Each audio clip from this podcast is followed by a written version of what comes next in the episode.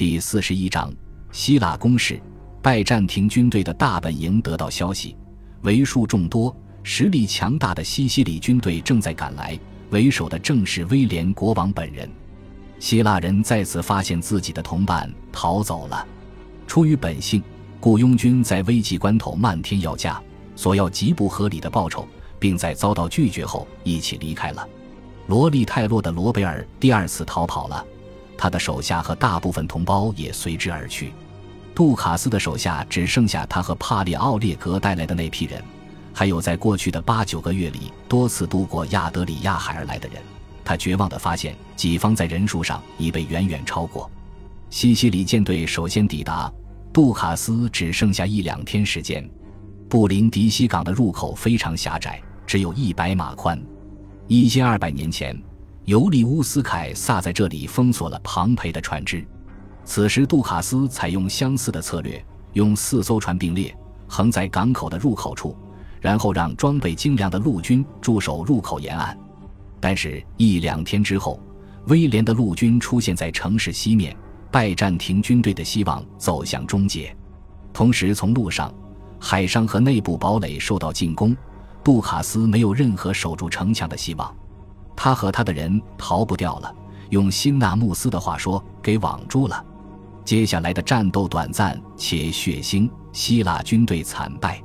西西里海军占领了港口入口周围的小岛，有效地阻止了任何往海上逃生的行为。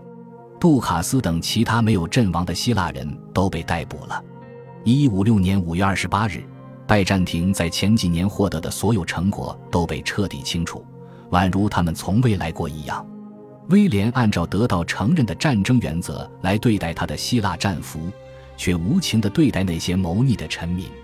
这是他从父亲那里学到的另一课。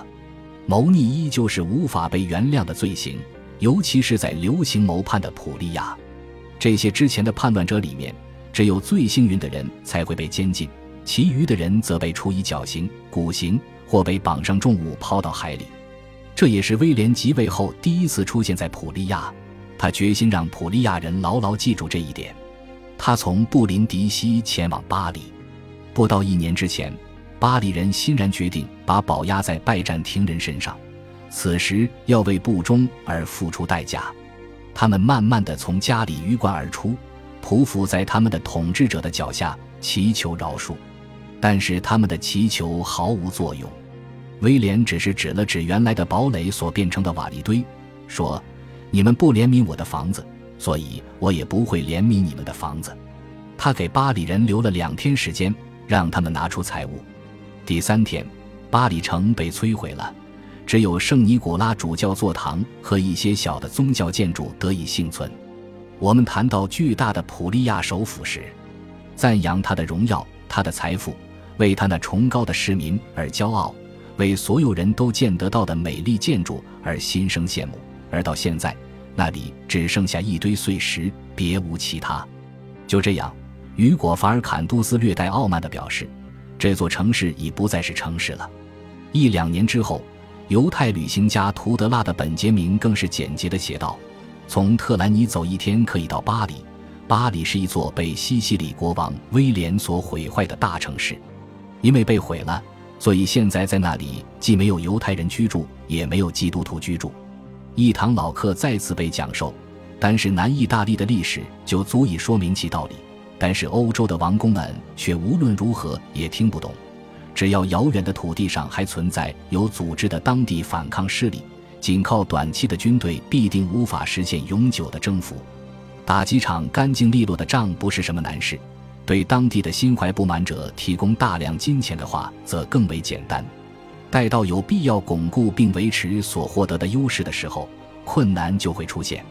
对维持优势来说，无论多少黄金都起不到作用。诺曼人成功地在当地确立地位之时，他们只是作为雇佣兵来到这里，并定居下来而已。即使如此，这段历程也耗去了一个世纪的大部分时间。当他们准备向国外远征，比如罗贝尔·吉斯卡尔和博埃蒙德两次入侵拜占庭帝国的时候，则注定会失败。当然，他们在北非做得更好一些。不过北非帝国存在的日子还是不长，但是在涉及南意大利的时候，老的法则从未失效。事实上，在过去一个半世纪中占据西方帝国皇位的八个人中，有五个都证明了这个法则的正确性。现在轮到东方帝国和曼努埃尔科穆宁了。不过希腊人与巴黎居民不是仅有的受害者。当威廉带着兴高采烈的大军穿过亚平宁山脉时，那些紧跟教皇阿德里安一同从流亡中返回的风尘普遍感到恐慌。一些人逃到教皇那里避难，一些人像罗利泰罗伯爵罗贝尔一样逃到阿布鲁奇，想接下来在阿布鲁奇展开游击战。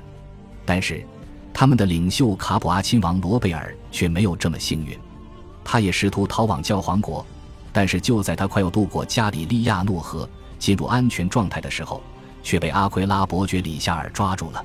里夏尔把他交给国王。里夏尔是卡普阿亲王的封臣，长期陪伴他流亡在外，里夏尔想通过这个阴谋拯救自己。罗贝尔被人用锁链锁住，送往巴勒莫。在巴勒莫，国王命人剜去罗贝尔的双眼。罗贝尔一生中有三十年都在从事颠覆和叛乱活动，他幸运地逃过一死。他是王国的重要封臣，在二三十年前有一次罕见地流露出忠诚，将王冠戴在罗杰二世头上。罗贝尔是王国内除国王本人之外最富有、最强大的王公，本可以成为王国的柱石。如果说有谁能给王国带来他所急需的稳定与和平，那就只有他了。但是他选择走另一条路，他两度被迫投降，两度得到国王的原谅，这已经够多了。如果这位末代普利亚亲王的余生将在黑暗中度过，那也怨不得别人，只剩一人独自面对眼前的风暴。教皇阿德里安的所有盟友均已不在，腓特烈巴巴罗萨返回了德意志，米哈伊尔帕列奥列格去世了，他的军队被歼灭了，诺曼男爵不是被抓就是藏起来了。阿德里安在腓特烈的加冕礼之后就无法返回罗马，他携宫廷在贝内文托过冬。西西里军队正在逼近，他便将大部分枢机主教都送去坎帕尼亚，这主要是为了他们的人身安全，但或许还有另一层原因。他知道现在必须与威廉谈判，而顽固的枢机主教们在过去破坏了太多有可能达成的协议。如果他想从这场灾难中拯救什么的话，那么他需要在协商时获得最大的自由。西西里军队的先锋刚在山岗上露面，教皇就派出他的秘书长西耶纳的罗兰和两位留在贝内文托的枢机主教去以圣彼得的名义迎接国王，以避免进一步的对抗。威廉礼貌地接待了他们，正式会谈开始了。会谈不太顺利，西西里王国一方主持谈判的有马约，还有修和萨莱诺的罗穆亚尔德这两位大主教，他们处在更强势的位置上，坚决地讨价还价。但是教皇一方也分毫必争，直到六月十八日，双方才最终达成协议。